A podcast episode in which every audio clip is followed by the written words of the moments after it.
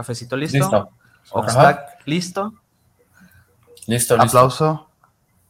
Va. Listo.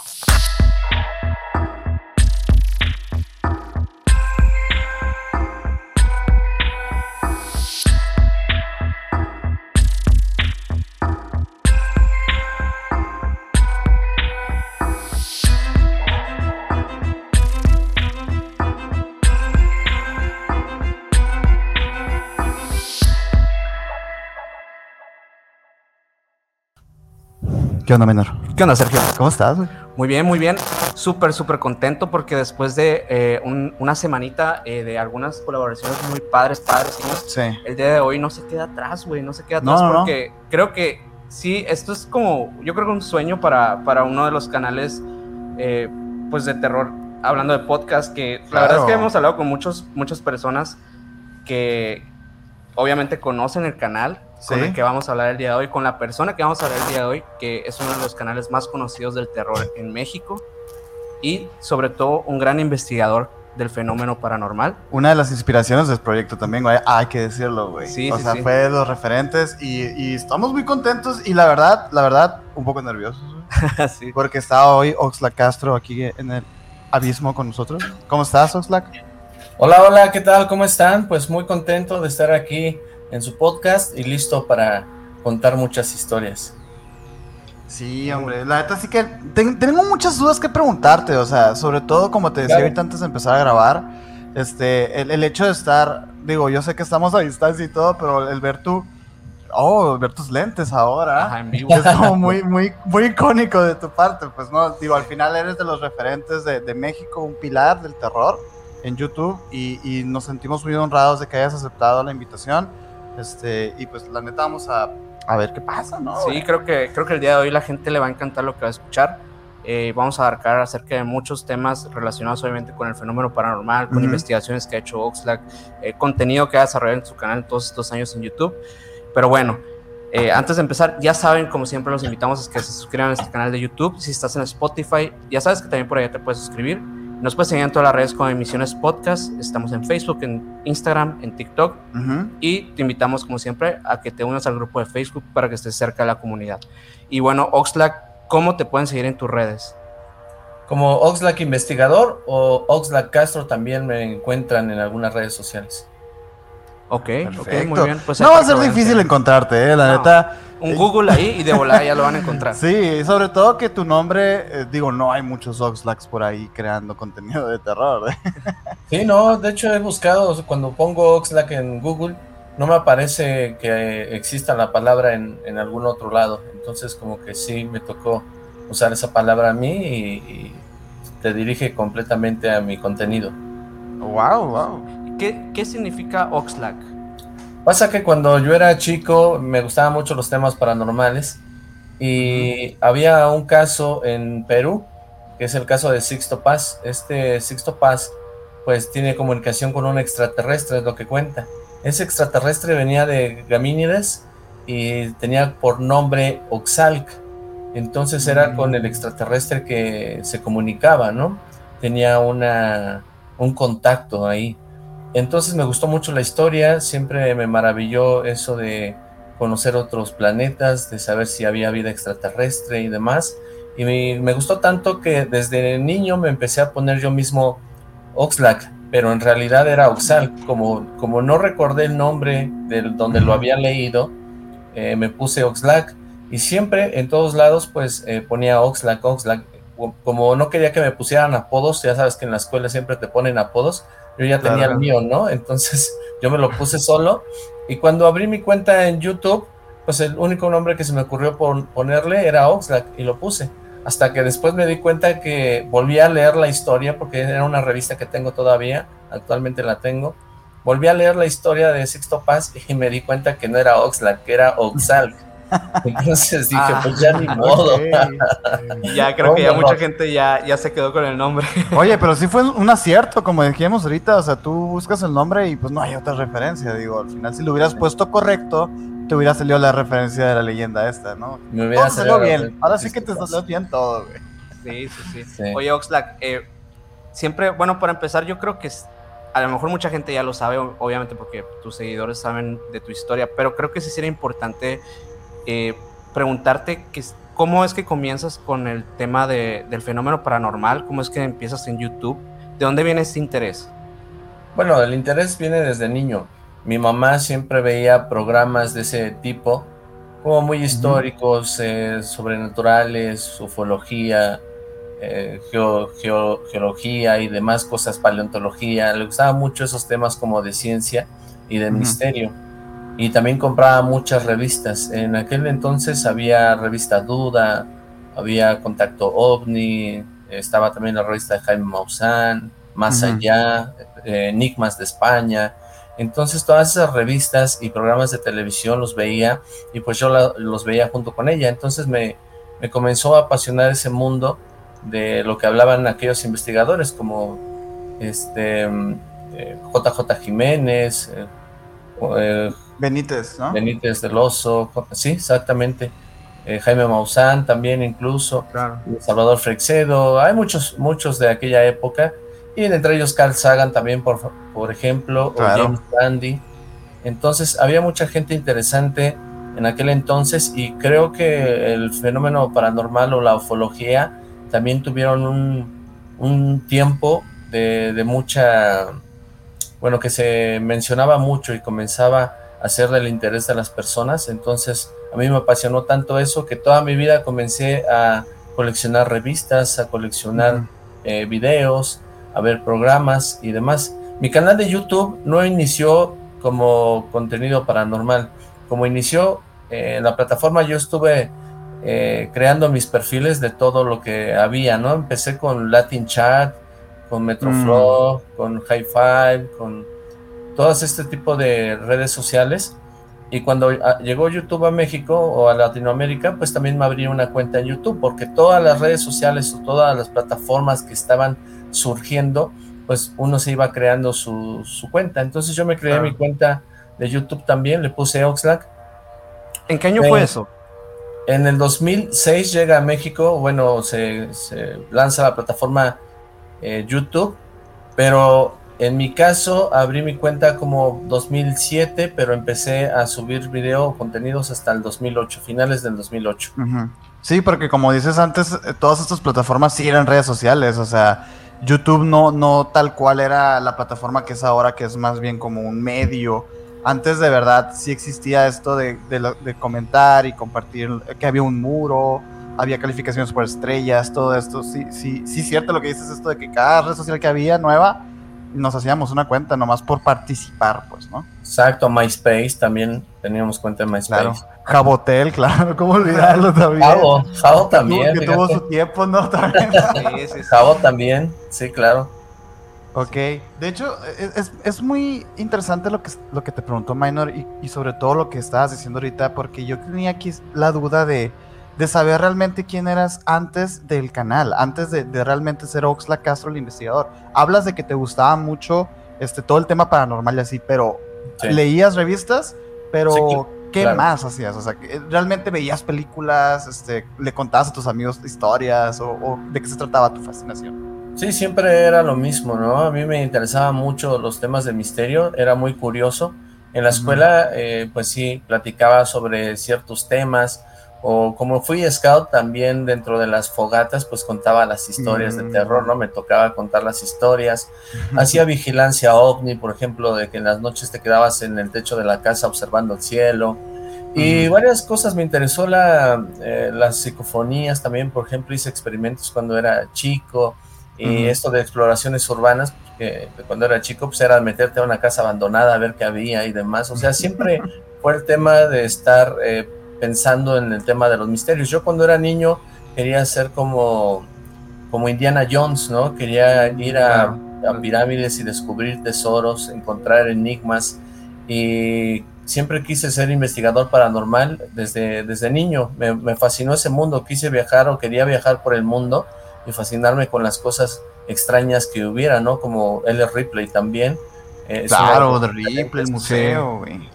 Claro, como Ripley era uno de los referentes de lo que yo quería hacer en la vida y era eso, quería desde niño hacer una aventura de mi vida.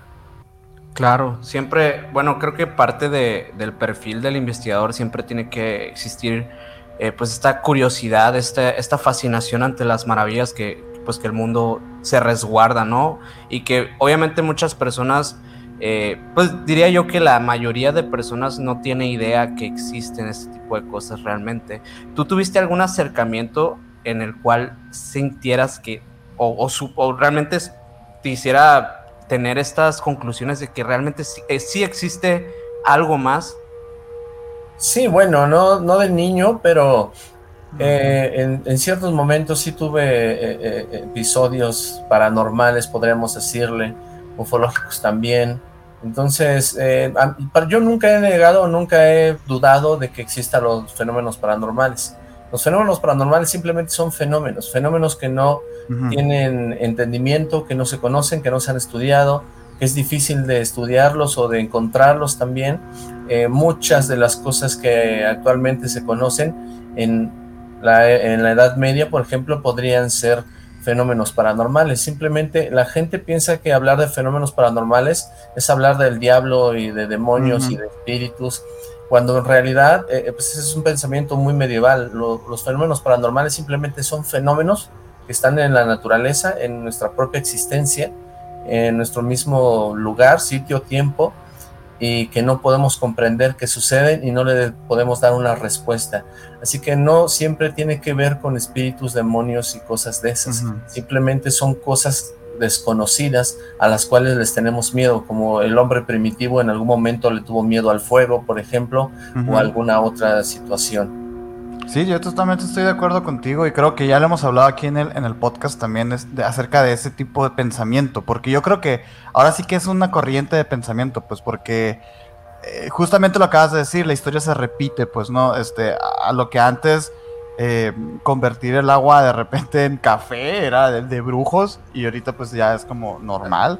y ahorita imagínate las cosas que, que estamos eh, percibiendo, que estamos viendo que se mueven objetos, este, que de repente podemos eh, escuchar ruidos. En el tema, por ejemplo, de la brujería, que, antes se, hablaba pues de estas personas que utilizaban las plantas medicinales, se decía que eso era brujería, cuando realmente hoy en día eh, la ciencia pues avala que obviamente de ahí derivan muchos de los medicamentos que utilizamos cotidianamente. De la herbolaria. Claro, claro, de la herbolaria. Y y de muchísimas prácticas, yo creo que, incluso hablar de, ya de fenómenos incluso más sorprendentes como las nesis, este tipo de, manifestaciones extracorpóreas que, ciertas personas pueden desarrollar, pues también se le, se le atribuye como el fenómeno paranormal. Y realmente, como lo dice Soxlack, es, es un fenómeno simplemente, no, no necesariamente está conectado directamente con eh, fantasmas o demonios exactamente, ¿no? Sí, con lo maligno. Sí, claro. Yo, yo vi, bueno, desde hace tiempo sigo tu canal, eh, como te lo comentábamos ahorita, eh, y he visto que tienes una eh, fascinación y obviamente estudios dentro del ámbito de la criptozoología. ¿cómo, ¿Cómo es que te interesaste por ese tema y cómo alguien se puede volver especialista pues en la criptozoología? Bueno, el tema es porque a mí desde chico me gustaba la paleontología, me gustaban los dinosaurios, ¿no? Entonces cuando comencé a, conocer los casos como el monstruo del lago Ness, el Bigfoot, el Yeti, que eran los más populares en aquel entonces y que se hablaba de criaturas desconocidas habitando el planeta, el Mbembe en África, por ejemplo, pues me fascinó pensar que había criaturas que no habíamos descubierto. Uno, para hacerse criptozoólogo, en realidad eh, esto es meramente mm, pues un hobby, ¿no? Sin embargo, eh, el padre de la criptozoología en Estados Unidos, sí hizo una universidad de criptozoología, sí tuvo estudiantes, sí, sí, estaban eh, de alguna forma aprendiendo a ser criptozoólogos y se hacían o se juntaban el dinero para poder ir a hacer investigaciones o viajes en diferentes regiones del mundo donde había este, naturaleza ese inhóspita en busca de precisamente estos animales extraños, desconocidos. Duró muy poco la universidad, pero... Sí, me imagino. pero quedó como referente, quedó como referente de que la criptozoología en algún momento quiso ser parte precisamente de estos estudios científicos y obviamente se buscaba que hombres de, que tenían estudios en biología, en zoología y en algunas otras materias entraran a esta comunidad para poder descubrir precisamente esos animales perdidos o ocultos. Así que la criptozoología sí es una pseudociencia, sin embargo, sí tuvo su momento en el que se trató de hacer de una, de una forma, eh, en este caso sí, formal, ¿no? O sea, como que se intentó consagrar pues la criptozoología como una ciencia como tal. Pero yo creo que sí, es muy importante lo que estoy diciendo. Pero lo que, lo que sea de cada quien, yo tengo que confesar que yo me volví adicto a, tus canal con, con los videos de criptozoología. O sea, realmente yo, esos fueron los primeros videos que yo vi de ti. Digo, ya tienes muchos años con, con, con esa saga, ¿no? De, de videos. Sí, oh, a mí me encantan, a mí me encantan. Antes, bueno, cuando empecé en YouTube y comencé a hacer videos de criptozoología, porque pues no había en, no había en YouTube. Mi canal fue el primero en crear contenido de investigación paranormal en toda Latinoamérica. Entonces, Fíjate no había algo que sí teníamos más o menos la idea de que así era, porque sí, sí lo hemos escuchado de varios, de varios colegas que, que si eres eh, un pionero en, del terror, bueno, en general de, de los temas paranormales. De lo paranormal, de lo paranormal. Pero yo creo que el enfoque es, es, lo importante, porque como dices tú, dentro de tu fascinación siempre te, eh, te inclinaste al lado de la investigación sobre todo. Que sí es cierto que a lo mejor no eras el primer investigador paranormal mexicano, pero sí de la plataforma YouTube. Y ahorita YouTube es, es, es, el medio, entonces a ti te deja en un pedestal muy, muy arriba, muy, muy alto ¿no? de la liga comencé precisamente a hacer este contenido porque yo tenía la cuenta simplemente para, para, ver videos. En ese entonces solamente se subían videos de fragmentos de películas, fragmentos de programas de televisión.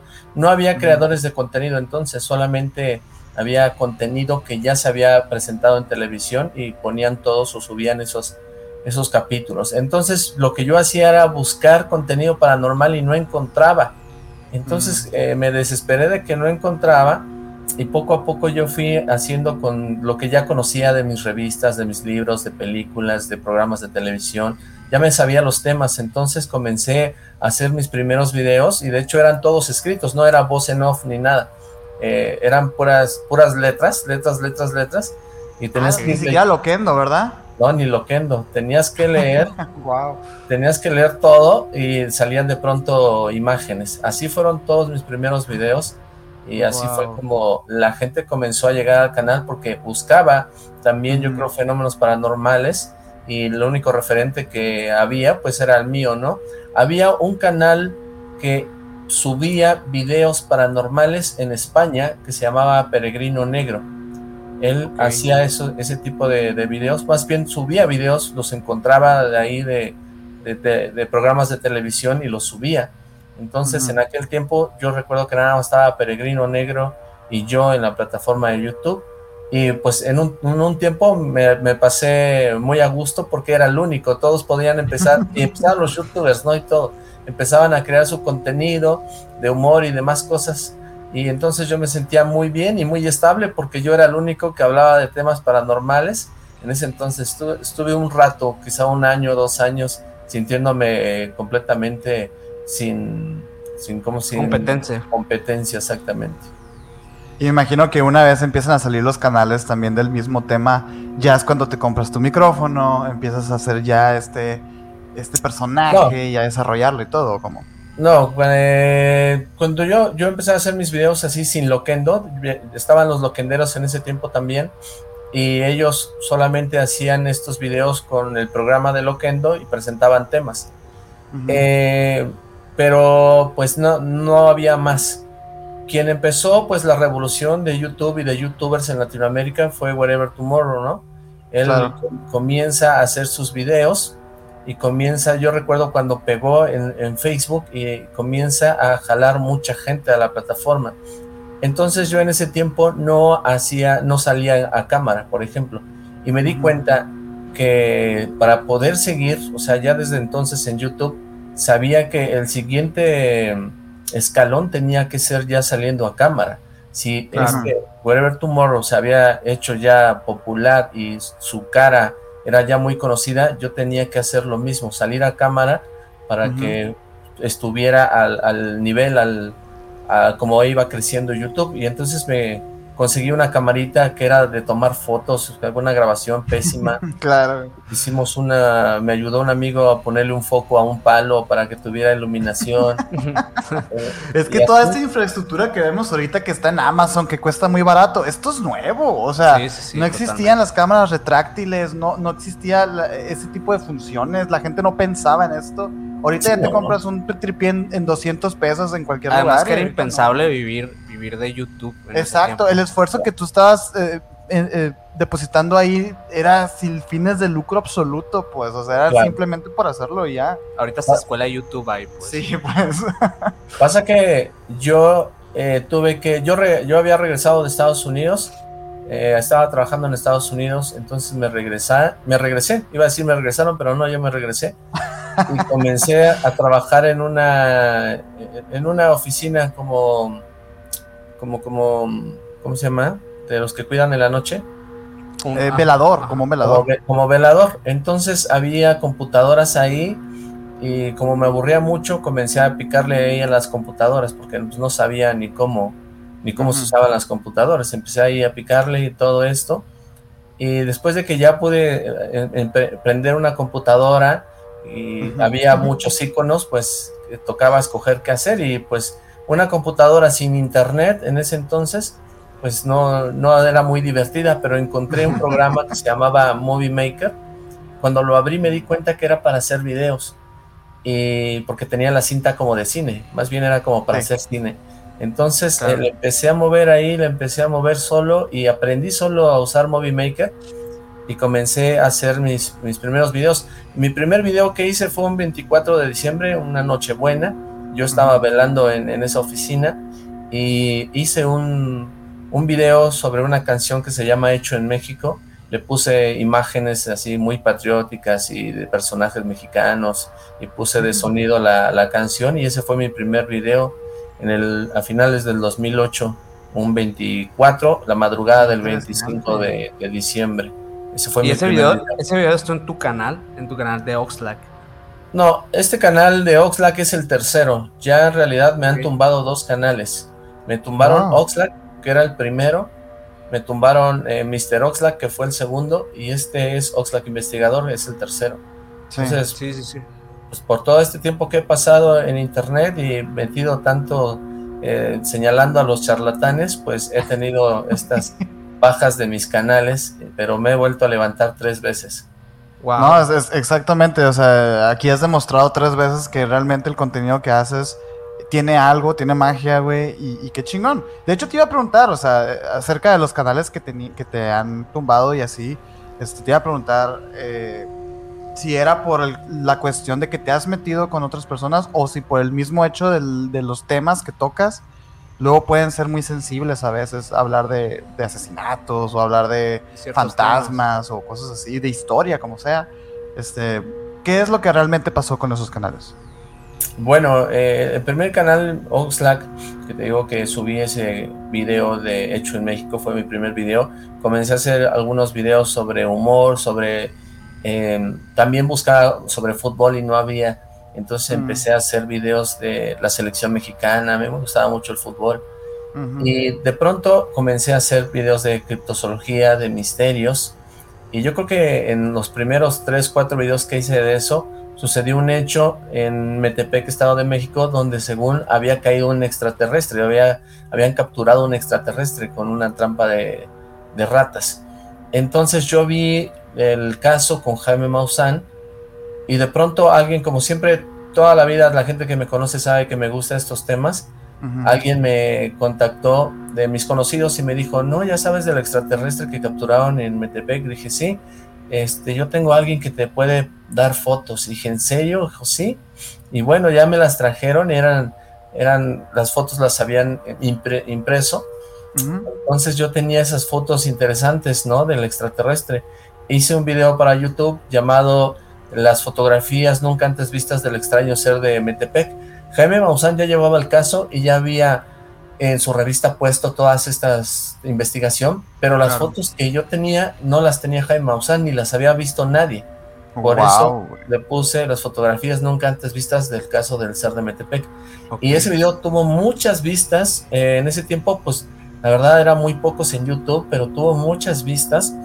Y Jaime Maussan le, le interesó las fotografías, me contactó y me pidió que si hiciéramos este mancuerna, que si le podía dar las fotografías y que si podía usarlas, y yo dije que sí, y yo creo que él por, siempre he pensado que fue por amabilidad, me dijo, vamos a investigar el caso juntos, entonces como yo siempre había querido ser investigador paranormal y eso, o sea, a mí me brillaron los ojos y dije, wow, el señor Jaime Maussan me invitó a investigar el caso juntos, yo me, yo me emocioné y me lo tomé muy en serio, me lo tomé muy en serio y comencé a hacer mis investigaciones. O sea, Jaime ya no me volvió a escribir. dije, no, pues tengo que sacar más información para dársela a Jaime Maussan, ¿no? Ya, ya me sentía corresponsal de él.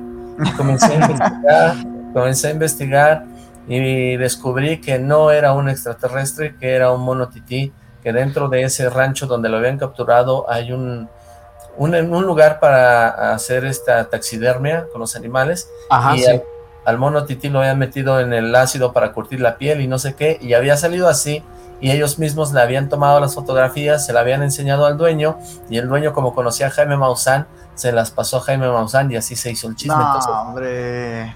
es como similar a la historia que, de hecho, creo que también la hablaste tú en, tu canal, que del hombre, del hombre lobo supuestamente encontrado, ¿no? Que fue una pieza de arte. Ah, gran video ese, sí. ¿Cuál hombre lobo? Es uno que está, que, es como, es un animatrónico que está como respirando agitadamente, como que lo acaban de atropellar. Ah, ok, ok. Igual aquí vamos a poner, bueno, ahí lo vas a ver, Oxlack, pero vamos a poner un video para que lo vea la gente. Es, es, se hizo se hizo súper viral el caso y supuestamente había sido encontrado pues el, el, hombre lobo, pero no. El lobizón, ¿no? Era un lobizón. Sí, y, y, y, al final, pues no, fue una pieza eh, creada por un artista.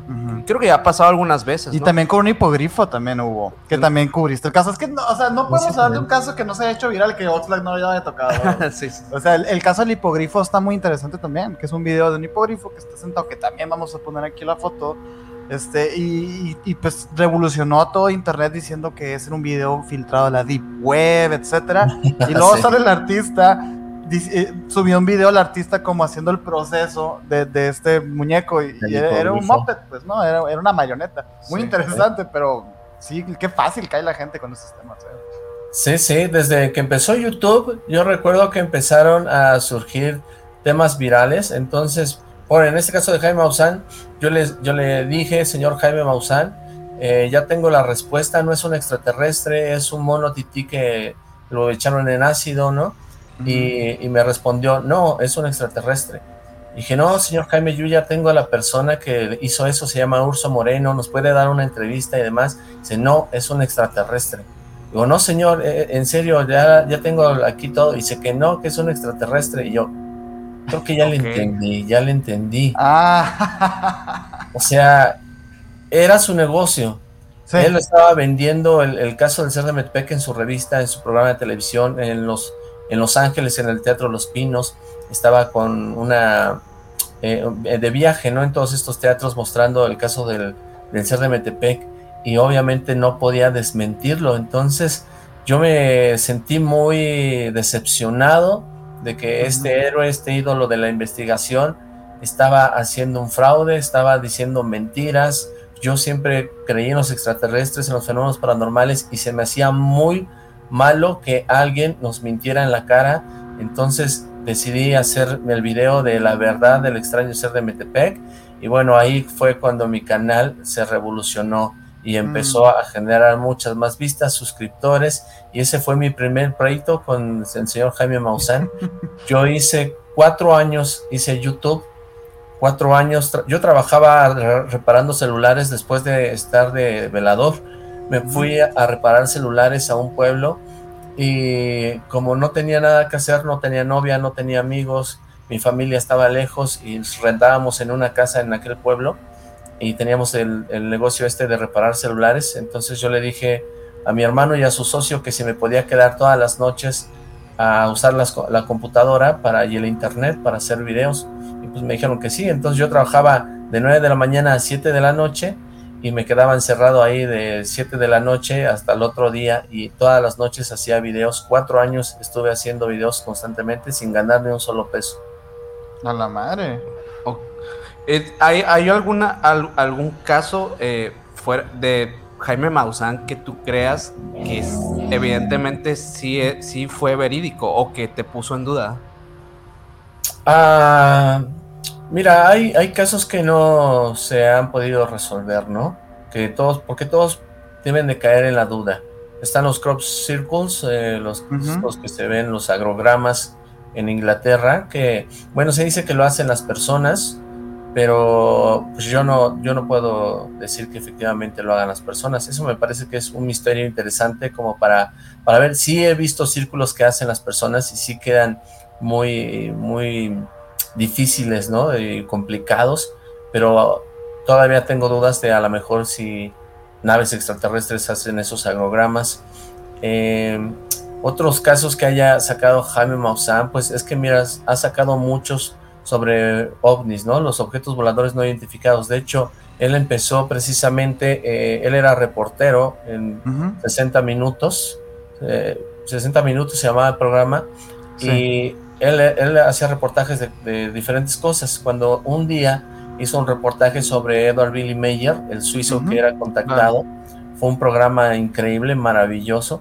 Yo quedé impactado y enamorado desde, desde entonces de la ufología y en 1991, donde viene el eclipse total de sol en México, pues todos estaban atentos al cielo, todos disfrutamos el eclipse, se oscureció a las 12 del día, fue increíble y a partir de ahí comenzaron a llegar videos a la redacción donde trabajaba Jaime Maussan sobre objetos extraños que fueron grabados en el cielo, que eran estos eh, objetos brillantes, ¿no? Como si fueran metálicos. Muchos, muchos videos empezaron a llegar y, Jaime Maussan tomó esos casos, esos videos y empezó a presentarlos como tema ufológico y desde ahí se desata en los años 90 la gran oleada ovni, así que toda esa década de los 90 pues todos estábamos atentos al cielo y creyendo que los extraterrestres ya estaban cerca de venir. Entonces, no, no quiero decir que a lo mejor no tenga ningún caso real, ni tampoco de que algunos sean reales, más bien yo diría que... Eh, eh, fue una época donde fue maravilloso soñar con lo que nos presentaba el señor Jaime Maussan. Fue, fue maravilloso esa, esa época. Ahorita, ahorita que mencionabas el, caso de Billy Mayer, ya ha sido un, tema que eh, recurrentemente nos han preguntado en el canal porque tuvimos una colaboración eh, con nuestro amigo Fepo de Podcast Paranormal que nos invitó a hablar del tema. y te quería preguntar acerca de tu opinión acerca del caso. Obviamente es un caso sumamente documentado, creo que de los más documentados de, las investigaciones de ufología, eh, pero mucha gente piensa que estas evidencias son falsas. Es que así terminó el caso. Eh, primero se dio a conocer todo lo que había sucedido con Billy Mayer, todos sus contactos, los materiales, la pistola extraterrestre que le prestaron un ratito, los videos de las naves, los sonidos, eh, pues lo que platicaban sus hijos, su esposa y todo eso. Se hizo una controversia muy grande, llamó mucho la atención.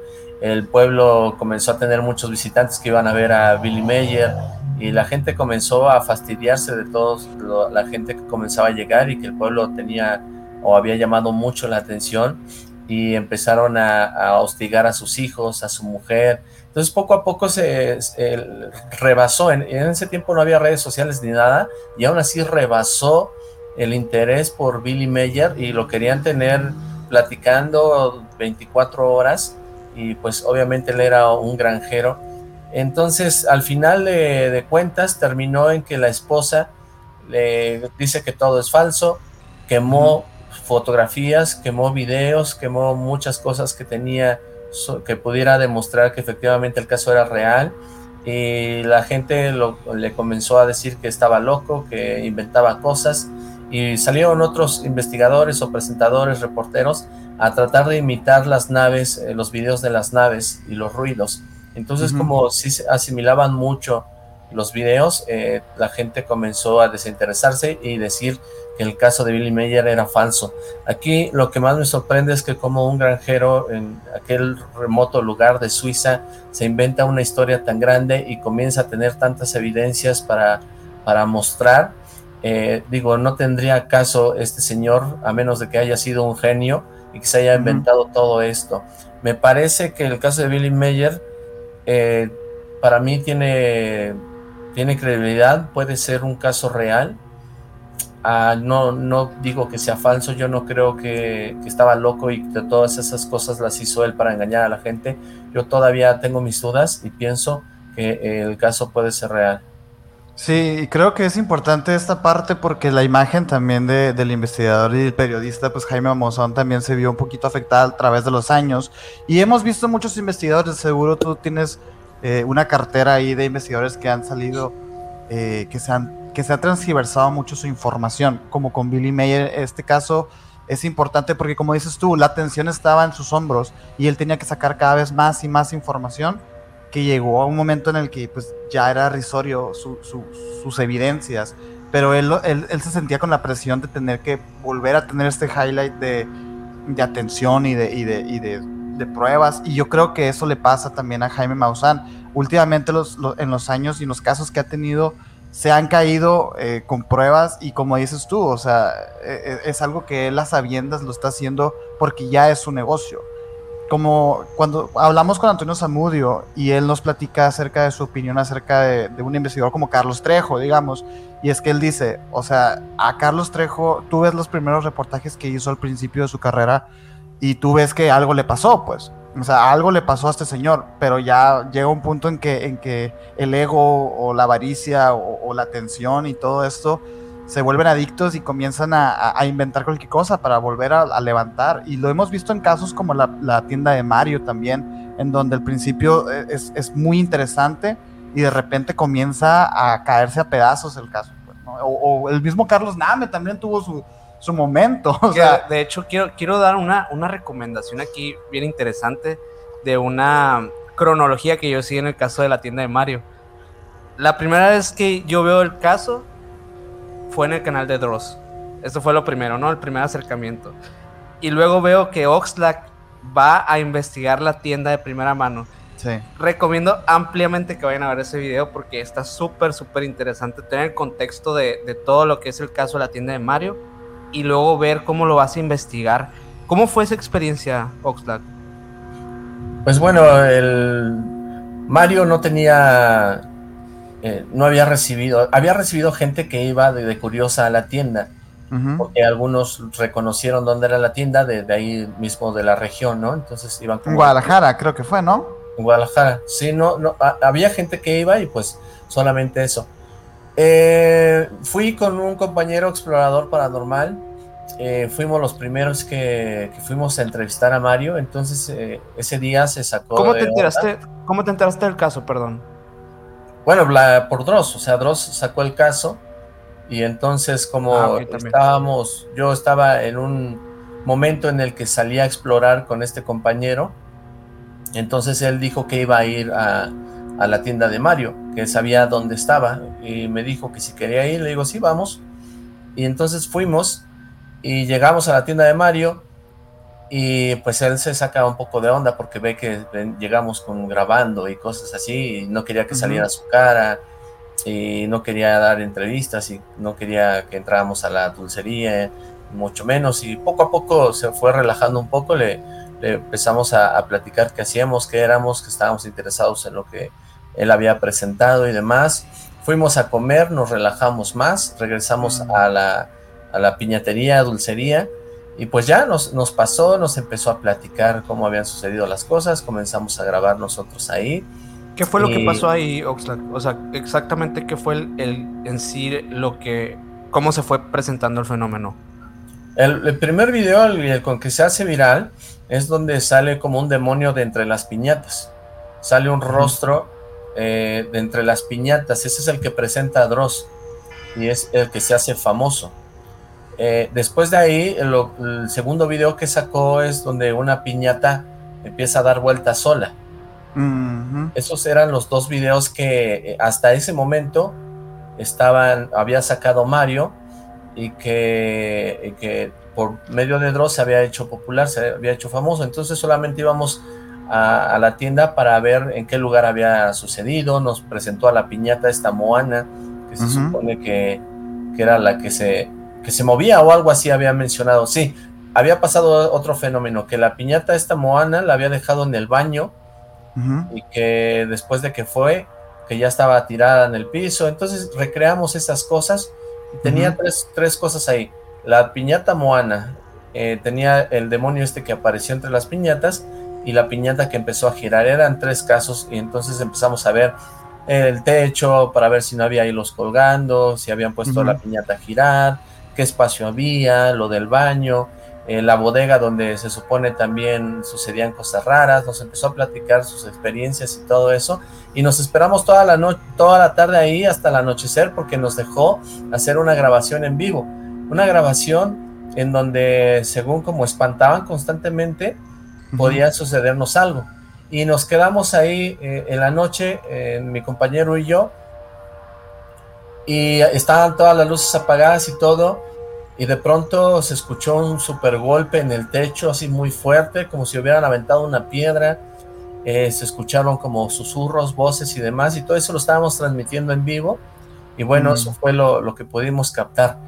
Pero eh, pues nos vamos de ahí, nos vamos del lugar y yo ya con lo que recopilé, con lo que le pregunté y todo eso, pues yo empezó, empecé a hacer mi propio análisis. De hecho yo le, eh, le hice una pregunta, le dije, eh, Mario, ¿es verdad lo que sucede aquí? ¿Es verdad que hay fenómenos paranormales? ¿Sí o no?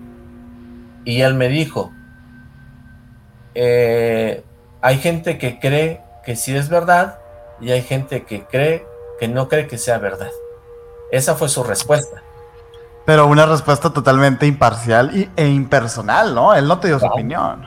Claro, exactamente, no me dijo, sí, es neta, o sea, es verdad, esto pasa, o no, la verdad, estoy haciendo un fraude, no, me dijo eso. Eso fue suficiente para que tú dudaras, pues. Ya, yo empecé a dudar, claro, yo me vine con todo lo que había eh, grabado, investigado y demás, empecé a hacer un análisis y demás, y resolví que el demonio que salía entre las piñatas era una máscara. Era una sí, Yo, el video también donde, donde pides la máscara de Amazon y es Momo, ¿no? Este también, este personaje de Creepypasta también. Aquí lo tengo.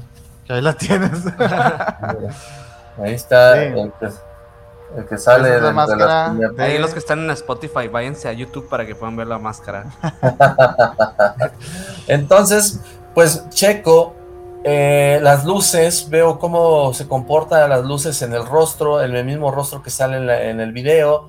Checo los, los ojos, la, nariz, la boca, los pelos, y todo coincidía. Era, la, era esta misma máscara. Entonces ya de ahí dije, completamente falso. Y de ahí, por decir que era falso, pues me empecé a ganar enemigos, hasta el mismo amigo que iba, que fue conmigo, me lo gané de enemigo porque él quería seguirle sacando provecho al caso, porque yo tuve muchas reproducciones, muchos, eh, muchas vistas y demás, yo no sabía que esto iba a explotar en mi canal, y, él no, no recibió tanta, tantas vistas ni, ni nada de esto, entonces él se quedó con ganas de, oye, si yo era el que venía, yo nada más te invité, y yo fui el que recibí todo el crédito. me estás quitando la, la, gallina los huevos de oro, o sea. Pues, Exactamente. al, final, al final de cuentas, eh, pues parte de, tu tarea como investigador es justamente eso, Por supuesto. Eh, llegar a las conclusiones correctas de estos casos que vas a investigar. Claro, él, él se molestó por eso, se sintió que le quité la nota y entonces decide volver a ir él, pero con otros. Y a mí ya no me invita. Y cuando, cuando vuelve a hacer esa transmisión, vuelven, lo vuelven a dejar quedarse solo ahí con estos exploradores y empieza a tirarme tierra ya de que, este, que el caso es real y que yo desde sentado desde mi escritorio, este, ¿cómo podía decir que era falso?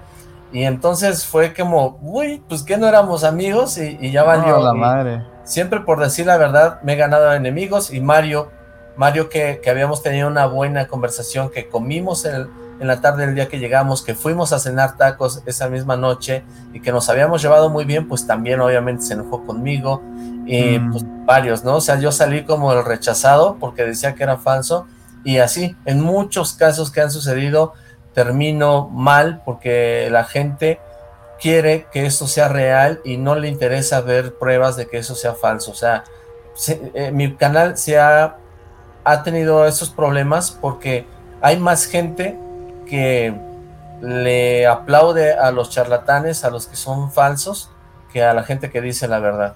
Pues incluso es como yo creo que los medios en general, en las noticias, hablando de cualquier tema, creo que el amarillismo vende muchísimo más que, que pues la nota real, ¿no? y a final de cuentas, pues sí se ha manchado mucho el trabajo del periodismo y la investigación por este tipo de cosas, del entretenimiento tal cual.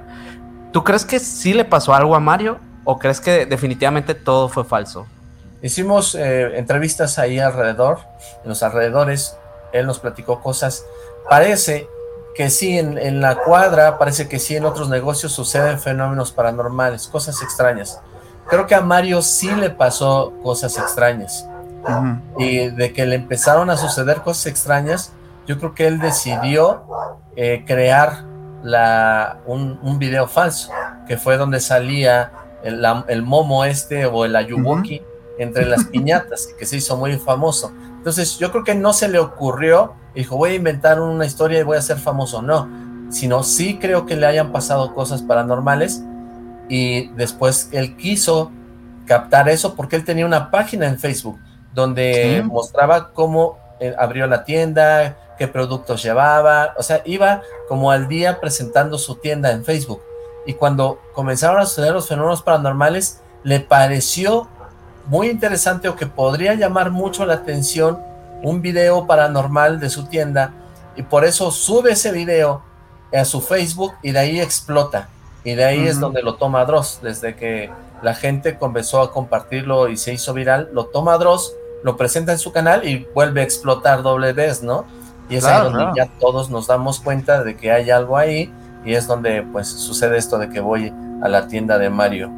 Bueno, es que también es innegable que sí le fue bien, ¿no? O sea, al final su página creció, su tienda me imagino que también debió haber crecido, por lo menos de, de turistas, de curiosos que anden por ahí. Yo creo que este, esto de perseguir la verdad sí es, sí es muy importante y me llama mucho la atención que tú siendo una persona que cree, como nos dijiste ahorita, que sí, fielmente cree, eh, pues te debe de costar mucho, güey. Cada investigación que haces que resulta que, que, te sale, que sale que es mentira, o sea, porque imagino que estás como, güey, por fin ya tengo la, la historia real y se cae el caso.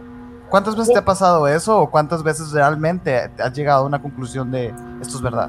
No, casi todos los videos que subo de la verdad este, ya estoy seguro de que es falso, o sea, simplemente le busco dónde está el error, quién lo hizo, la verdad detrás de esos videos. Entonces todos los videos que saco de investigaciones porque ya sé que son falsos, solamente me faltan las pruebas y cuando las encuentro las muestro.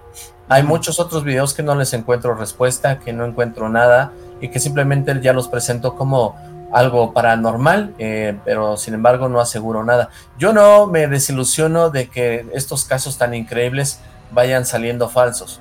En realidad, eh, yo sé que los fenómenos paranormales o desconocidos existen y no es necesario que, esté esperando un video que surja para saber que esto realmente existe. No, yo he tenido experiencias, yo sé que suceden cosas extrañas, entonces no necesito una prueba para saber que los fenómenos estos son reales. Sí, claro. ¿Cómo, ¿Cómo es que te involucraste? Porque sé que también eh, hubo como un momento en el que eh, History Channel eh, te invita a colaborar con ellos, ¿no?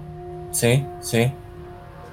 Bueno, yo ya tenía rato en, YouTube, ya mi canal había crecido, ya los seguidores y todos estos comentarios y vistas y demás estaban pues al tope, yo iba muy bien en mi canal, me iba muy bien económicamente, comencé a tener dinero y empecé a hacer viajes. Eh, hice un viaje a Costa Rica, hice un viaje a Panamá. Eh, hasta, ese, hasta ese entonces, creo que, creo que había hecho uno a Perú. Sí, ya había hecho un viaje a Perú también. Entonces, pasa que viene la nueva temporada de Alienígenas Ancestrales, la van a presentar en History Channel. Entonces, Giorgio Tsoukalos, que es el presentador de Alienígenas Ancestrales, pues iba a presentar o iba a, dar como el inicio de esta nueva temporada en México y en Brasil. Entonces querían que en México los mejores investigadores o ufólogos recibieran a Giorgio Zócalos, porque era la primera vez que venía a México en un teatro, se iba a hacer toda esta este evento. Entonces pues llaman a Jaime Maussan, llaman a Johanna Díaz, a Johanan Díaz, que es su corresponsal de Jaime Maussan, o era su corresponsal, y buscaban a alguien más, ¿no? O sea, como, ¿y quién más es el chingón de, de los eh, investigadores paranormales aquí? ¿O quién más hace cosas importantes? Y pues no encontraron, o los que, los que encontraron no les gustaron, y ya alguien les dijo, alguien mismo de la producción de History Channel les dijo que me hablaran a mí. Seguramente fue mi ángel de la guarda, porque nunca supe quién fue esa persona. wow. Entonces me contacta el productor el que iba a hacer el evento y me dice que si quería estar en, el teatro recibiendo a Giorgio Tsoukalos y demás. Y yo dije, no, pues claro que sí, con History Channel, ¿no? Entonces vamos, hubo entrevistas, hubo ahí exposición de temas. Eh, Jaime Maussan presentó lo de las momias de, Nazca, Johanan Díaz sobre investigaciones ufológicas en, en Tijuana, y yo ya había ido a, estos países y entonces presenté pues cosas de, Costa Rica, creo me parece, y presenté unas huellas gigantes que encontré aquí en México, en Guanajuato. Entonces también metí cosas ahí como de los antiguos, eh, las antiguas civilizaciones podrían ser ¿no? Ya como el tema de alienígenas ancestrales. Entonces, pues a la gente le gustó, estuve muy cómodo en el panel ahí, la pasamos muy bien, hice las pases con Jaime Maussan, eh, hice más amistad con, con este, Johanna Díaz y con Giorgio Zócalo, pues también hicimos amistad, aunque no hablaba español ni yo inglés, pero nos hicimos entender. Y me invitaron de History para que comenzara a publicar cosas en su página de Facebook. Ok, órale, güey. Dije, ok, sí, sí, hacemos eso. Entonces comenzamos a publicar cosas en la página de Facebook de History Channel y de pronto me dijeron, ¿sabes qué? Mejor no, mejor te hacemos un programa y, lo presentamos en, mi, en, nuestra plataforma. Dice, pero, pero el, programa lo vas a tener que hacer tú. Y yo le dije, no hay problema, yo todo el contenido y material que he hecho de mis viajes no lo he subido a mi canal de YouTube, así que este contenido lo puedo, lo puedo usar y lo podemos poner en, History Channel. Y dijo, ah, perfectísimo, entonces le vamos a poner los viajes de Oxlack. Dije, ok, y entonces así me ponen en la plataforma como una nueva serie, no en la televisión, me ponen en, la página web y así comienzan los viajes de Oxlack.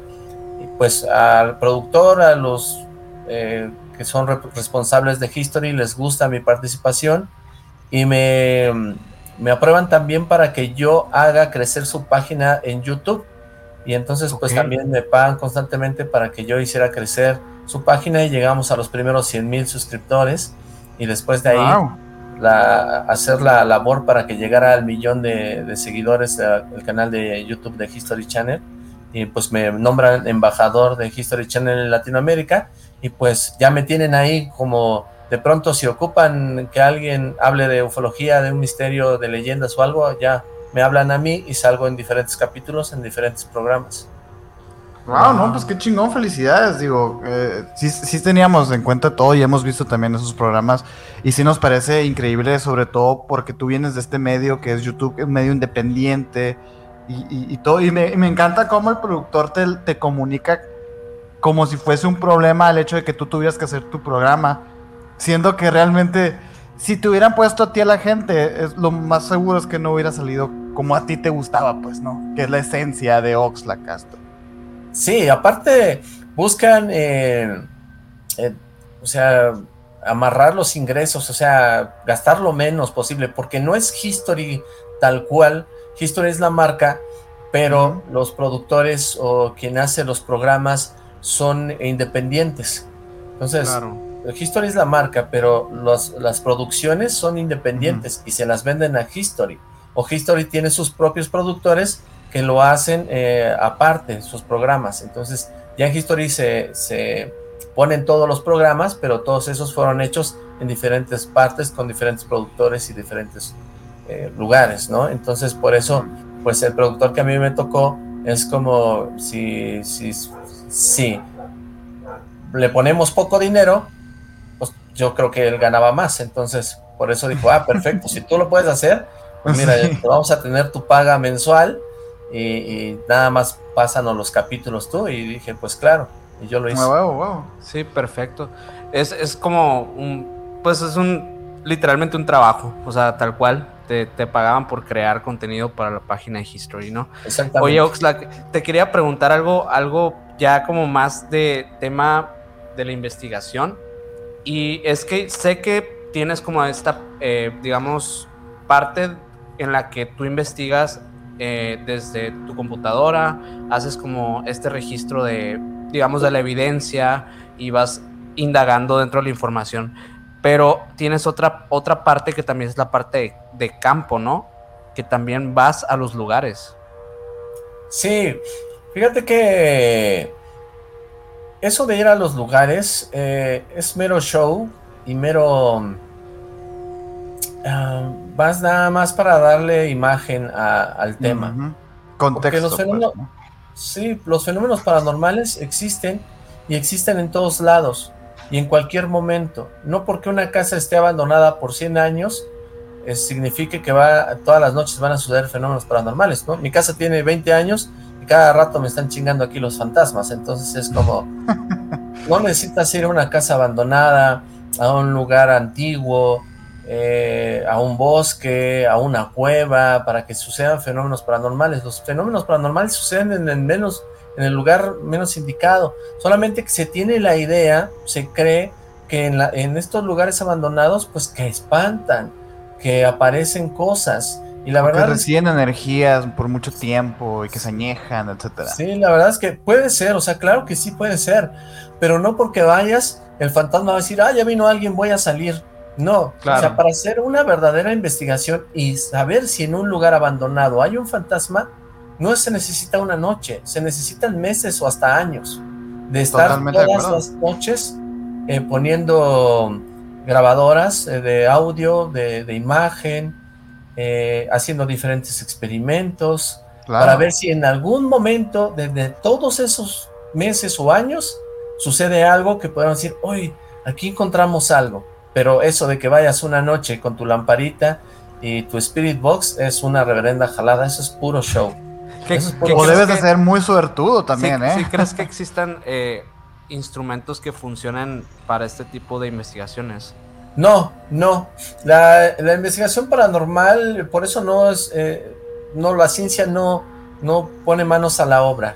Todo esto es mero entusiastas, es mero de gente entusiasta que que le gustaron los cazafantasmas, por ejemplo, y que, que, quiere imitar, ¿no? Eh, hacer lo mismo, porque en realidad no, no es así. Los aparatos que se usan miden cosas que ya conocemos nosotros. Eh, por ejemplo, un Spirit Box capta ondas de radio que se encuentren en el, en el ambiente. Entonces, está constantemente tratando de captar sonidos de esas ondas de, audio, de radio, y de pronto puedes hacer una pregunta. Aquí tengo mi Spirit Box en mi teléfono, yo lo prendo y puedo hacer una pregunta. ¿Cómo te llamas? Y de pronto puede ser Raúl, Raúl. Ah, se llama Raúl, se llama Raúl. la verdad yo lo he hecho, yo lo he hecho, yo he hecho esas exploraciones, yo he llevado mi Spirit Box, yo le he hecho a la jalada igual, porque dices, pues para la gente, eh, literalmente es, un show y es entretenimiento. Uy, yo me acuerdo una vez que me entretuve mucho viendo una exploración tuya que fuiste, no me acuerdo bien a dónde fuiste, pero era un área muy boscosa, donde no había ni señal y sacaron el Spirit Box. y, pues está curioso porque pues el Spirit Box, como dices, capta como radiofrecuencias, ¿no? Es, algo así. La verdad nunca, nunca he tenido uno. Es que pero... la, la duda es esa, pues, o sea, estás midiendo algo que ni siquiera sabes qué es y les, o sea, es eso, ¿no? De las, las, ondas electromagnéticas. Pero ¿cómo estamos seguros que esos seres están compuestos de ondas electromagnéticas? O sea, ¿cómo sabemos, cómo, tenemos la certeza de que en efecto esto que está midiéndome este aparato es lo que yo quiero encontrar? Es, es como muy ojón, pues. Es, por eso que, em, por eso no, no rechazas completamente la idea de que sí se captó un fantasma, porque tampoco no sabemos que si un fantasma sí puede comunicarse a través de los aparatos. Entonces, siempre queda la duda.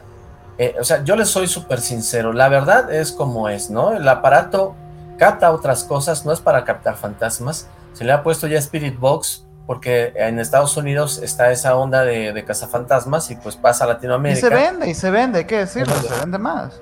Claro, y como show, como experimento, como aventura, pues sí puedes decir, oh, dijo esta cosa, o es, dijo esta otra cosa, ¿no? Está interesante y está padre, pero de ahí a que sea una realidad, eh, es muy difícil, es muy difícil saber que si en verdad estamos contactando con un fantasma, si de verdad eso se hizo presente. Yo creo que, no sé si a ustedes les hayan ocurrido fenómenos paranormales, eh, cuando a mí me pregunta la gente cuál es la evidencia paranormal más real, cuál es el caso más real de la existencia de fantasmas, y siempre les contesto, los que a ustedes les ha sucedido, esos son los más reales.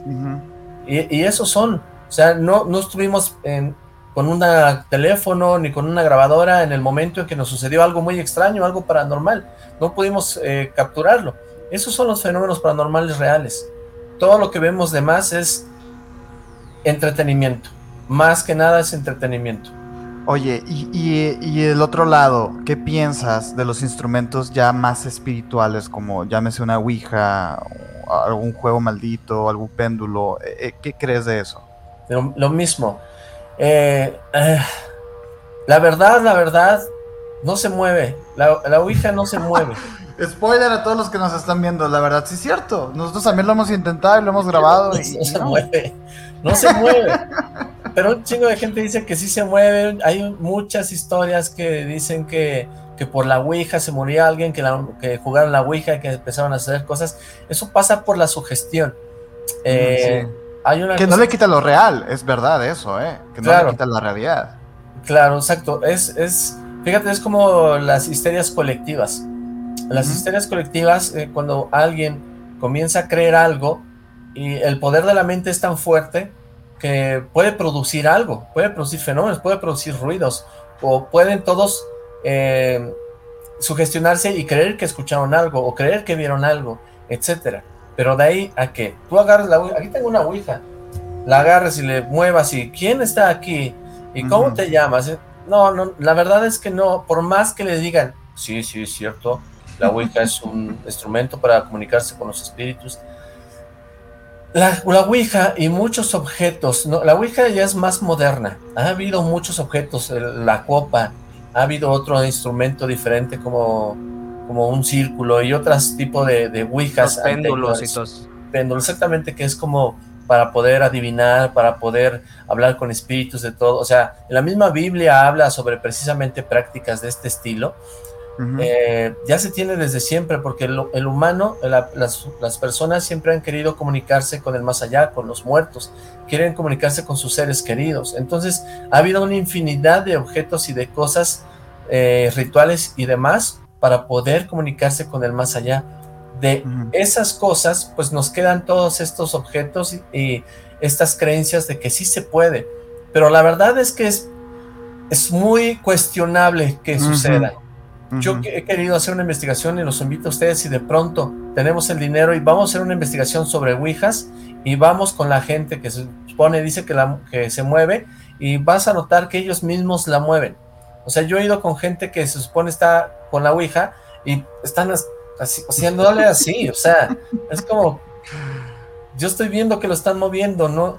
La Ouija es, sería de huevísima si se moviera sola porque claro. E, en poner letra por letra es como yo me llamo, o sea, sería interminable. Pero no, esta gente hace como que vuela la Ouija, o sea, se llama tal, está en tal lugar, me morí así. Eh, no, no, no. O sea, la fuerza que tendría que tener esa, esa entidad sería asombroso. Digo, si, si, tuvieras esa fuerza ya agarras un lápiz, güey, y te pones a escribir, ¿no? Mejor que te posea y ya te pones a escribir. Exactamente. Por eso los mediums surgieron de eso. Es Alan Kardec, que es el padre del espiritismo, por eso hace estas pruebas con los eh, mediums, porque por medio de los mediums tiene esa comunicación con los espíritus y les hace las preguntas. Ahí tengo un libro de Alan Kardec, donde el libro de los espíritus de los muertos, en donde hace cientos de preguntas y los espíritus respondieron, ¿no? Sí. Sí, y, ahorita hablabas, bueno, digo, dices que te han pasado muchas cosas paranormales. También se habla mucho de, en el tema y así de la gente que tiene este sexto sentido o esta antenita o esta recepción. ¿Tú qué crees de eso? Yo creo que eso es verdad. Eh, tenemos más sentidos. O sea, nosotros nos han hecho creer que solamente tenemos cinco sentidos. Pero la realidad es que podemos tener muchos más, pero no los conocemos, no los hemos desarrollado, porque nos acostumbramos a, a ver, ¿no? Por ejemplo, un ciego tiene más eh, desarrollado el sentido del tacto, del olfato, ¿no? del oído. Eh, y es así, como nosotros en este mundo lo, lo, podemos observar con estos sentidos, con el gusto, con el tacto, con la vista, con el oído, nos es fácil el observar el, el, el mundo, la naturaleza, y entonces no desarrollamos otros sentidos que podemos tener ocultos. Eh, creo que entonces hay gente que sí tiene o nace, que se les llama que nacen con dones, o sea, no con condones, sino con dones. y yo. nacen con esos dones y en realidad son sentidos que les nacieron más despiertos. Entonces yo creo que podemos tener capacidad para crear, para mover cosas, para comunicarnos, o sea, la telequinesis, la, eh, la piroquinesis, no me acuerdo cómo se llama esta, de que puedes crear fuego. fuego. Ajá. O, poder hablar con otra persona. Eh, por la mente. todo esto. Telepatía, exactamente. Eh, varias de este tipo de cosas. Creo que el humano es posible que, lo haga, pero como estamos, digamos, de una forma mm, ya acostumbrados a, nuestros sentidos, no ocupamos todo lo demás, es por eso que no hemos descubierto que el hombre tiene más sentidos. Así que eso es verdad. Hay mucha fuerza y poder mental. Es muy grande el poder mental que tenemos. En realidad es la mente, el, cerebro es algo increíble, algo que, que, puede llevarnos y hacer cosas inimaginables, solamente que no la hemos desarrollado. Claro, claro. Definitivamente es, es yo, yo creo firmemente también en, este tipo de, de, digamos, de potencias. Potencial del, del, ser humano, ¿no? En general, creo que hay cosas que no se han podido estudiar por evidentes razones que la ciencia ni siquiera ha probado eh, un método de investigación para ese tipo de fenómenos. Pero vemos casos, cientos de casos de, de háblese de reencarnación, háblese de, de personas que tienen eh, poderes telequinéticos, poderes telepáticos, que no tienen explicación y que de hecho hasta han sido estudiados a ciertos métodos y no se ha podido comprobar que sean falsos como tal. creo que por eso sí hay una gran posibilidad de que todo esto sea real. Lo que sí estoy de acuerdo es que no, muy probablemente no sabemos qué es. O sea, a lo mejor le ponemos este nombre, pero realmente no sabemos ni siquiera a qué tipo de poderes o digamos eh, habilidades estamos recurriendo ni cómo desarrollarlos. Porque una vez que, el ser humano sepa eso, creo que la vida en general va a cambiar muchísimo. Sí, sí, sí. Y yo creo que, los fenómenos paranormales, los fantasmas, también quizá nosotros mismos los podamos eh, ocasionar. O sea, la, otra. Totalmente. La, investigación paranormal eh, no se refiere a investigar fantasmas, y que los fantasmas son espíritus de, la gente que se murió. No, lo paranormal puede ser hasta parte de nuestro poder mental que reproduce algo en, este plano y que nos asombra. O sea, es, de eso se trata la investigación paranormal. No de, creer eso de que los muertos y los espíritus son los fenómenos paranormales lo que ocasionan eso. No, hay un sinfín de, de cosas que pudieran ser los que ocasionan este tipo de situaciones. Sí, sí, sí. Y, yo creo que lo importante también es de esto, es saber diferenciar, porque estamos seguros de que algo está pasando ahí. Entonces, ¿por qué cuando alguien se acerca conmigo a contarme una de esas historias, no le, no le creo o creo que es un charlatán? O cuando de repente veo un video de algo y digo, esto es falso. Es, es muy interesante. Yo creo que también por eso es delicado tratar e investigarlo a fondo, porque ¿cómo separas? ¿no? O sea, ¿cómo, ¿cómo, separas al medium real, al medium que está viviendo de eso y que pues es un charlatán, al fin y al cabo, pues es show. Es difícil, es difícil exactamente, o creerle a alguien que le sucedió algo, o sea, a veces cuentan cosas increíbles y, y, tú dices, eso no creo que se lo está inventando y a lo mejor fue real. O sea, es muy difícil, por eso el fenómeno paranormal o el tema de terror, de misterios, eh, comenzó desde la inquietud del, del hombre primitivo, desde, desde que tenga, tenía curiosidad y que le daba miedo lo desconocido, hasta nuestras fechas, porque no hemos podido, eh, pues, descubrir todos esos misterios, descubrir todos esos fenómenos, así que nos siguen causando miedo. Y no podemos decir los fenómenos paranormales son falsos, eso no existe. Ni tampoco podemos decir que sí existen, o sea, es un paradigma, es algo que al final de cuentas está, existe, y simplemente opinamos o nos interesamos en el tema, pero de ahí a que podamos desarrollar algo o comprobar algo, no, no es posible. A mí me da mucha lástima decirme investigador paranormal o que compañeros se digan investigadores paranormales, porque la verdad eh, no estamos dando solución a nada. Estamos siendo difusores, difusores de... Divulgadores como tal, quizá. Divulgadores del tema, eso somos, divulgadores del tema eh, podemos conocer mucho si nos ponemos a leer, pero nos falta esa parte, la parte importante de es de descubrir que son, eh, sacar algo nuevo, descubrir algo nuevo, la investigación, la experimentación, hacer ciencia con esto. Entonces, esa es la parte que nos hace falta a todos. Yo creo que no hay ningún ninguno realmente que, que pueda decir, él es un investigador real de los fenómenos paranormales, y yo creo que los que hay serían los científicos, los que descubren ciertas cosas y que pueden con eso producir nuevas tecnologías y nuevas cosas. Esos son los realmente los investigadores o científicos de lo paranormal. Claro, claro. Nosotros tenemos, fíjate que el discurso, o sea, dentro del, podcast, eh, este, esto inició dando a entender que el terror y el horror y lo paranormal y todo esto es parte de la vida también y que y que dejemos de cerrarle tanto las puertas, ¿no? O sea, no, no que estemos eh, promoviendo que la gente juegue a la Ouija o que hagan esto y esto no y así, sino partiendo desde una ideología totalmente agnóstica en donde aceptamos nuestra posición como ignorantes en el mundo y, ante este tema decimos, oye, pues es que mira, este que es el, este que crees que es un demonio, pues fíjate que era el dios de, de estas mujeres que profetizaban y y que curaban, ya eran curanderas y, este... O la Ouija se utiliza eh, para, eh, bueno, se cree que es para esto, pero cuando realmente es un instrumento que se creó hace muy poco tiempo y realmente no tiene connotaciones satánicas y todo esto que, que son cosas que la, la, misma sociedad va haciendo sus propias eh, constructos acerca de ciertos conceptos y cosas. Y obviamente súper permeados por la religión, ¿no? O sea, creo que definitivamente estamos súper influenciados, principalmente aquí en Latinoamérica, por la religión católica. Es lo que, es lo que rige el todo del creyente, de en qué crees, ¿no? Tal cual. Sí, nos gusta mucho el tema este de las creencias porque creemos que parte de ahí todo. Pues cuando de repente te pones a investigar este, y ves y te informas de la historia, te das cuenta que todo lo que creías que era del diablo es como, bueno, Pikachu no es del diablo, ¿no? hay gente que, probablemente crea eso, o que Hello Kitty, Hello Kitty es hola demonio en japonés.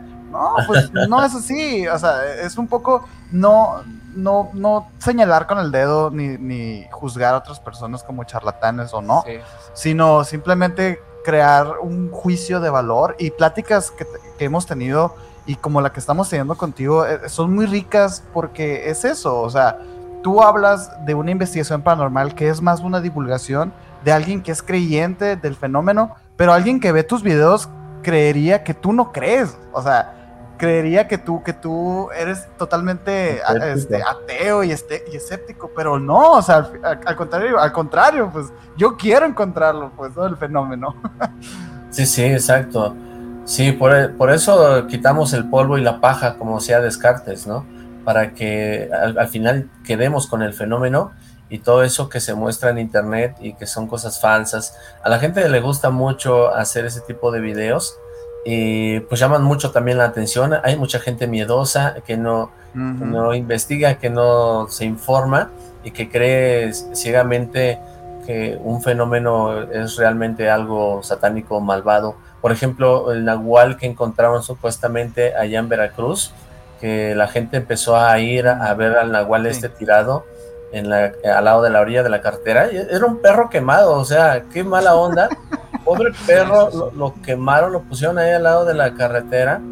Y, la gente decía que era un nahual. Y todavía fue un brujo, uno de los llamados brujos mayores de Catemaco.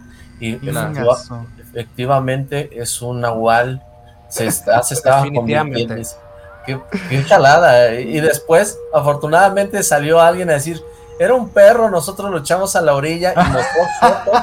Uy, no. Y mostró fotos de donde está el perro. Y, incluso estaba amarrado con como una mantita de, color morado y negro. Y la mantita estaba ahí junto al perro. O sea, dijeron, ahí está, era un perro. Nosotros lo echamos ahí a la orilla de la carretera. Y el brujo mayor ya diciendo que era un nahual. Y que, sí. Y, es muy interesante porque, ojo, eso no, eso estoy seguro que no le hizo ni cosquillas a las creencias de esas personas. El brujo este mayor de Catemaco no se vio afectado en lo absoluto de haber hecho semejante error, claro.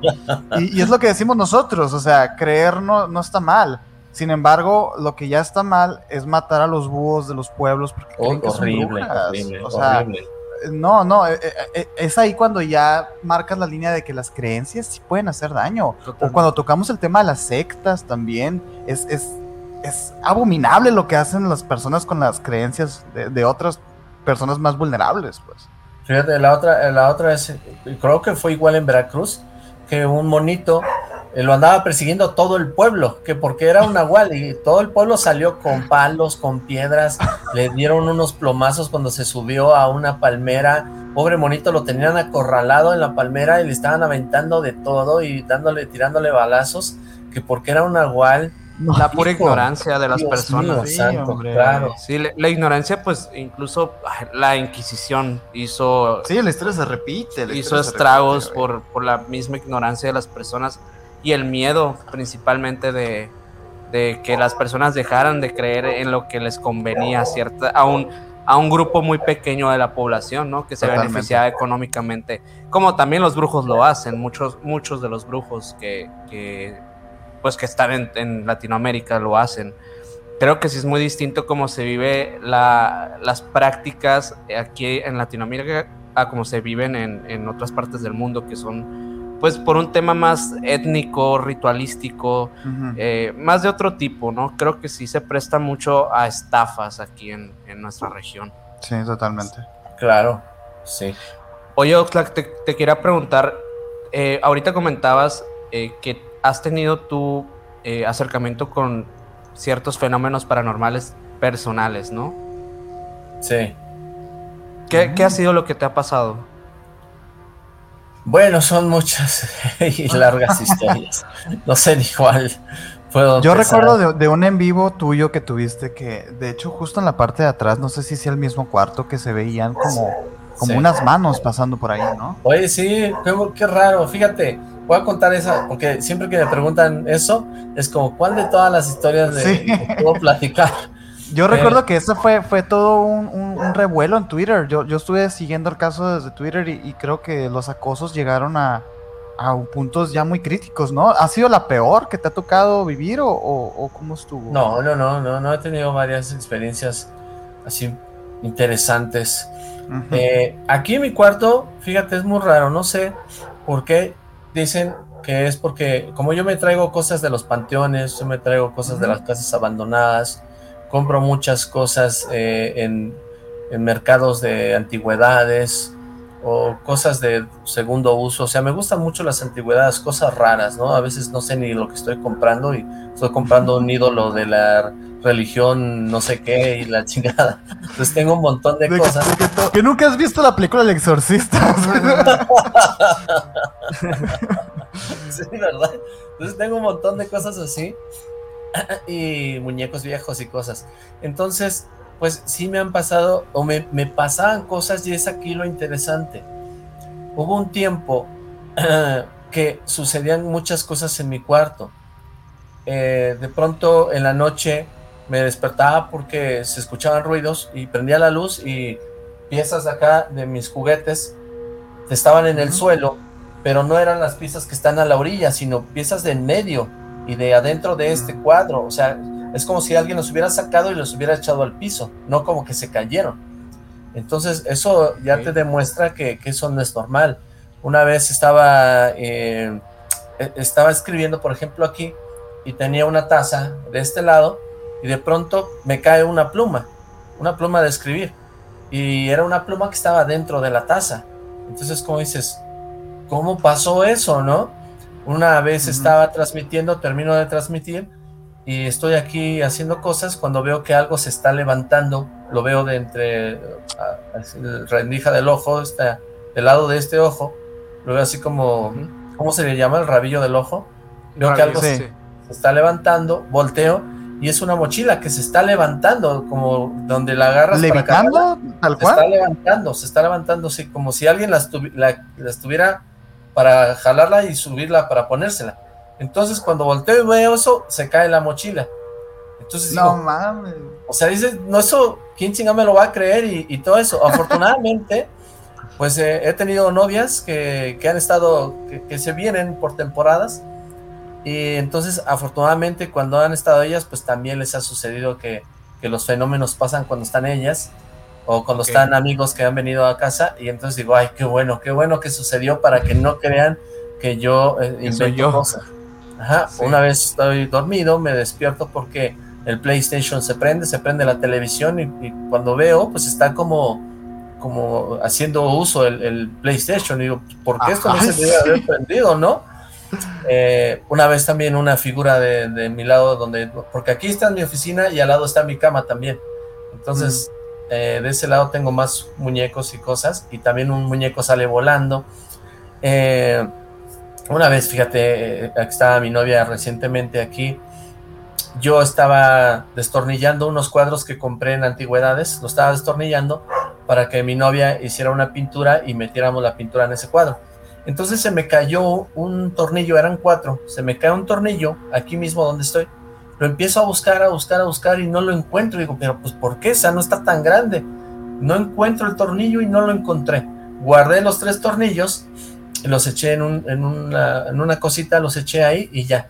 Pasó como una semana, eran como las 3 de la mañana exactamente, nos acabamos de apagar la luz y nos, estábamos recién como a dormir y escucho un ruido como que cayó una moneda y dije, ah, cabrón.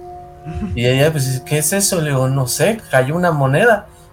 Me levanto, prendo la luz y ven, quiero venir para acá, para donde estoy en el escritorio, pero en el camino me piso algo y me lastimo.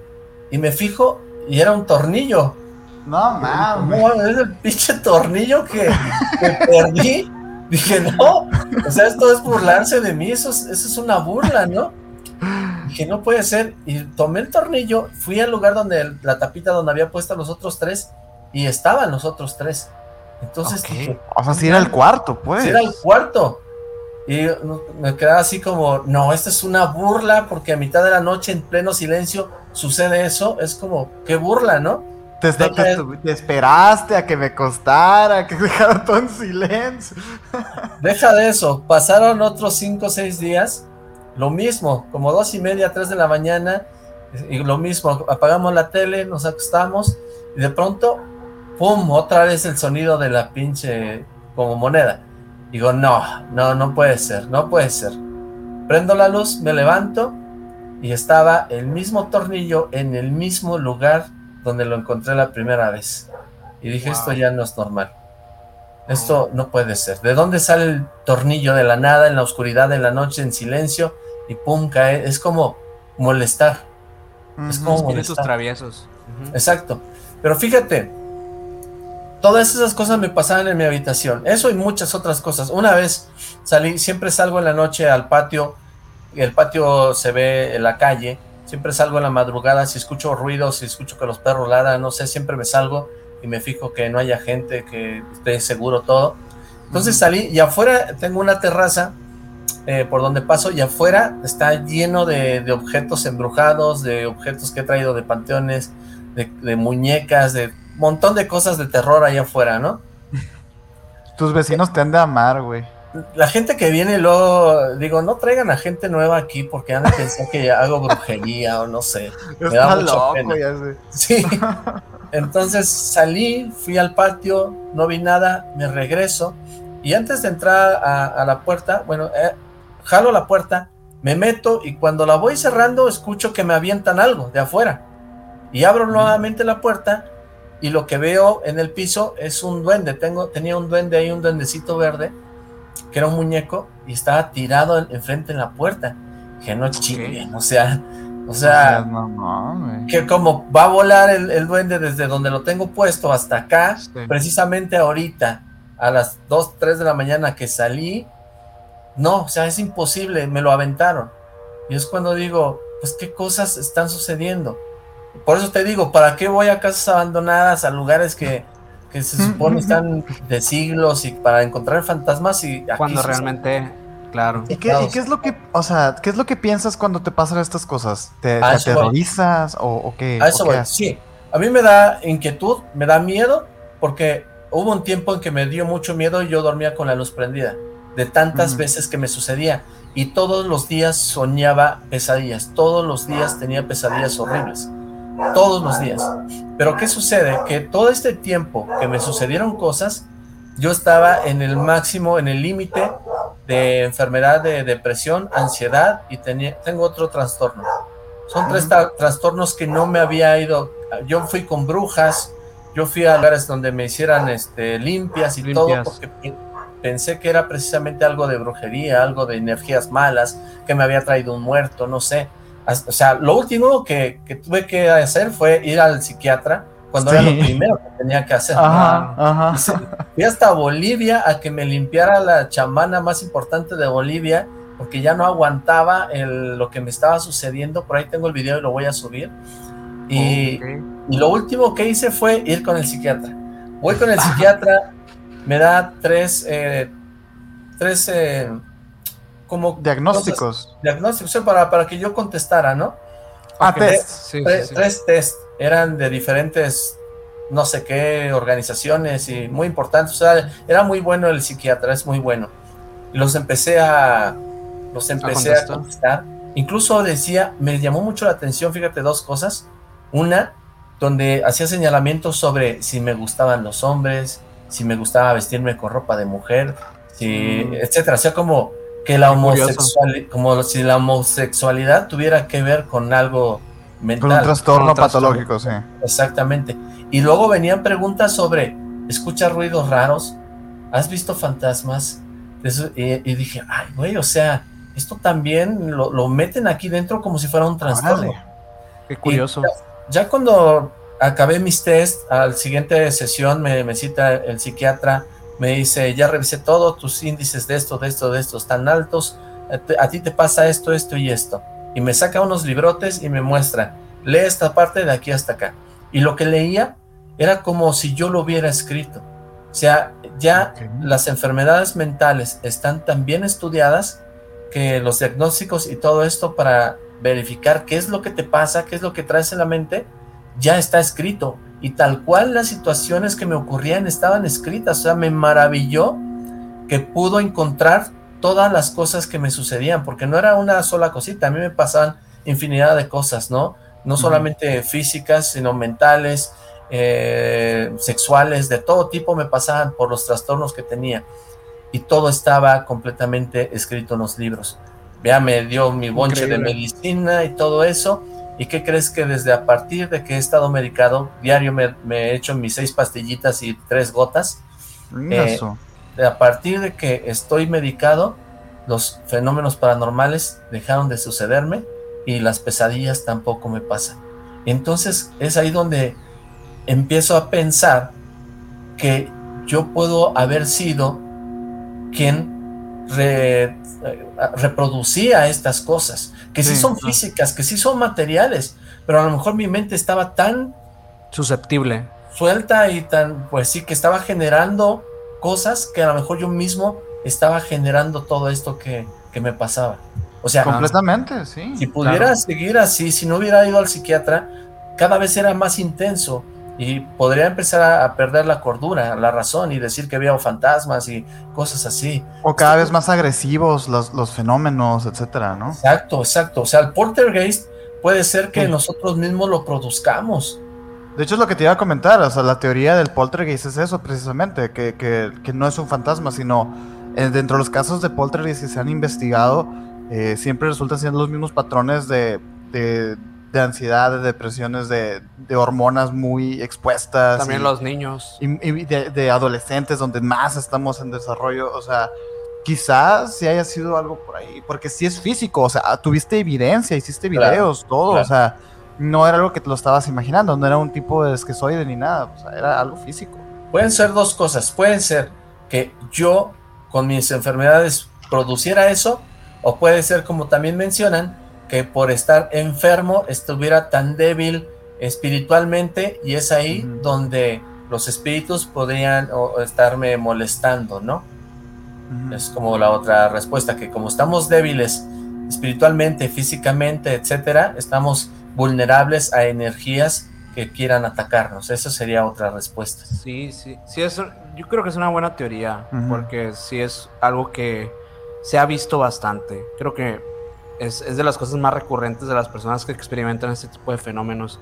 Eh, a mí alguna vez me, me contó una, una, conocida de que, pues, que había estado como con varios problemas de depresión, etcétera, y que ella siempre, cuando se ponía así, empezaba a ver literalmente demonios. Decía que veía caras demoníacas, así materializadas, casi casi. Digo, obviamente no, no físicas, ¿no? Pero ella las veía como si fueran físicas.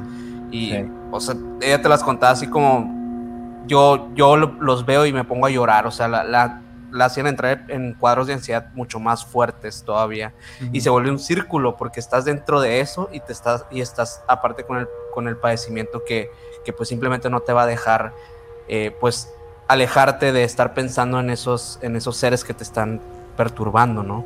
Es horrible, es horrible esas enfermedades. Oye, Oxlack. Espérate, y me encanta, güey. Fíjate, y quiero, quiero destacarlo para la gente que nos está viendo, que Oxlack tiene una colección de objetos malditos que, que, han estado en panteones, que han sido producto de trabajos, etcétera. Y no fue eso lo que pasó. O sea, realmente era muy fácil irse por ahí. Era muy fácil ir a, ir a y darte el diagnóstico de, ¿sabes qué? Sácame todas esas cosas y se va a acabar el problema. Pero no es así. Eso, eso eso aporta mucho a la teoría acerca de que los objetos quizá no son recipientes de energía tal cual. O, o, o no sé, es, es, interesante que nunca haya pasado por tu cabeza eso, pues, el hecho de tener ahí un duende que recogiste de un panteón sí, en sí. Panamá. Digo, no tiene, no tiene nada que ver, estaba eh, dentro de ti el problema y así tenemos que afrontar ese tipo de, de, de casos, pues, ¿no? Eso es, eso es la investigación paranormal, eso es precisamente. Oye, Oxlack, ah, eh, bueno, antes de, de, cerrar, te quería preguntar, justamente tiene que ver con lo que te con lo que comentaba Sergio ahorita. Eh, tienes, estás, estás en proceso de un museo, ¿no? De un museo de. Eh, es, es, una idea que tengo. Es una idea que Está tengo. increíble, güey. No sí. lo. Últimamente he dejado de un lado esto porque, pues, hay otras cosas que hacer pero si yo, es que es mi intención y fue mi, siempre mi sueño ser esto, eh, yo creo que en algún momento me gustaría estar, tener un museo, sí. Mm. Ya, ah, ya, tienes, me imagino, una colección de diferentes objetos, como lo comentabas ahorita, que ya podrían estar en ese museo. Sí, sí, sí, ya, ya se podría hacer algunas salas, sí. No, pues sería increíble, güey. Ojalá que sí te avientes, la verdad. Sí, Ojalá la que verdad encuentres que... tiempo en tu agenda. Estaría padre ahí. Nuestro amigo Jorge Moreno en Yucatán tiene su, su museo. Entonces está muy, muy padre. Me, me, entusiasma que él haya podido lograrlo. Entonces yo creo que también ah, sí, sí, sí. hacerlo. Sí, estuvo con un amigo hace poco en su podcast, eh, Jorge Moreno. Sí, estaba escuchando que tenía un museo paranormal. Y fíjate que casi no. Bueno, he escuchado de algunos que ponen provisionalmente, pero no sé de alguno que exista ya de base de, de que esté establecido como uh -huh. tal el museo. Estaría súper interesante que, que, pudieras hacerlo y, y, pues ojalá, ojalá que, que, algún día podamos ver ese museo de Oxlack. Sí. claro. Oye, y dime, dime. Está el Museo del Horror también en Saltillo con los Mortem. Ah, ok, ok. No, eso no, no, lo conocí. Yo tampoco. Aquí, aquí en Hermosillo, fíjate, nosotros somos de Sonora y aquí había una casa del duende, por ejemplo. Y era pues así también, dos, tres cuartos que tenían una colección de duendes y con sus historias y todo también. Pero lo que te quería decir es que, digo, para cada museo debe de haber una atracción este, principal. ¿Cuál crees que sería la atracción principal del Museo de Oxlack? Uy, no sé, no sé cuál sería la atracción principal. Eh, tengo una reproducción del, del ser de MTP, que fue mi primer caso y fue el que me impulsó. Tengo las fotografías que me dieron en aquel entonces, las que no tenía Jaime Maussan. Eh, para mí es como lo más eh, sobresaliente porque pues de ahí nace mi, mi, mi carrera. carrera? Sí, entonces... Es muy simbólico, ¿no? Es muy simbólico, o sea, no, no es que sea un objeto que haya sido de algún caso impresionante como la Annabelle, ¿no? En ese caso, de los Warren. Pero de una forma simbólica sería eso. Ok, ok. Uh, estaría, estaría genial. Ojalá que algún día veamos ese museo de Oxlack y, y pues... Y pues no, sé, ¿tienes algo más que decir, Maynard? Creo que, bueno, por el, por el día de hoy, eh, creo que aquí vamos a ir cerrando este capítulo. Oxlack, muchísimas gracias por aceptar la invitación. De verdad que ha sido un placer conocerte, un placer haberte tenido aquí en el programa de Emisiones Podcast. Eh, estamos súper, súper felices de que se haya hecho esta sí, colaboración. la verdad es que, es que tú eres, como, como lo hemos dicho en todo el capítulo, tienes eh, eh, una información increíble de muchos años. Y, y, me encantó igual platicar contigo acerca de unas dudas que tenía acerca de tu, de tu canal y de tu carrera sí. y sobre todo de tus creencias y de, y de de cómo vives todo el fenómeno Oxlack Castro, pues, ¿no? Al final. Gracias, chicos. No, pues ahí con mucho gusto. Con mucho gusto estábamos para compartir toda esta, esta temática paranormal. Perfecto. Pues genial. Entonces, eh, pues no olviden seguir este, este canal de YouTube, los que estuvieron acá. Esperemos que hayan disfrutado mucho esta plática, al igual que nosotros. Uh -huh. Suscríbanse a este canal, suscríbanse en Spotify si estás escuchando por allá. Y no olvides seguirnos en todas las redes sociales como Misiones Podcast. Eh, y te invitamos, como siempre, a que te unas al grupo de Facebook para que puedas estar Unas fotitos más prohibidas por ahí Sí, en, sí, en sí. El, en el grupo de Facebook. Sí, y pues eh, a mí me pueden seguir como Minor Cordón en Instagram. A mí como Castillón Sergio en Instagram y a nuestro invitado como Oxlack, Oxlack Investigador u Oxlack Castro. Sí, igual, Ya lo tienen. súper recomendado que vayan a ver el canal de Oxlack. Ya saben, digo, dudo que si les gustan esos temas no hayan visto su canal antes, Total. pero los invitamos a que vayan a darse una vuelta, que chequen todas sus investigaciones, que chequen sus videos que están muy, muy padres. Oxlack, nuevamente muchas gracias. Esperamos tenerte nuevamente por acá eh, Claro. en alguna ocasión. Y pues nada, muchas gracias a todos por escucharnos. Muchas, muchas gracias y nos vemos pronto. Un abrazo a todos.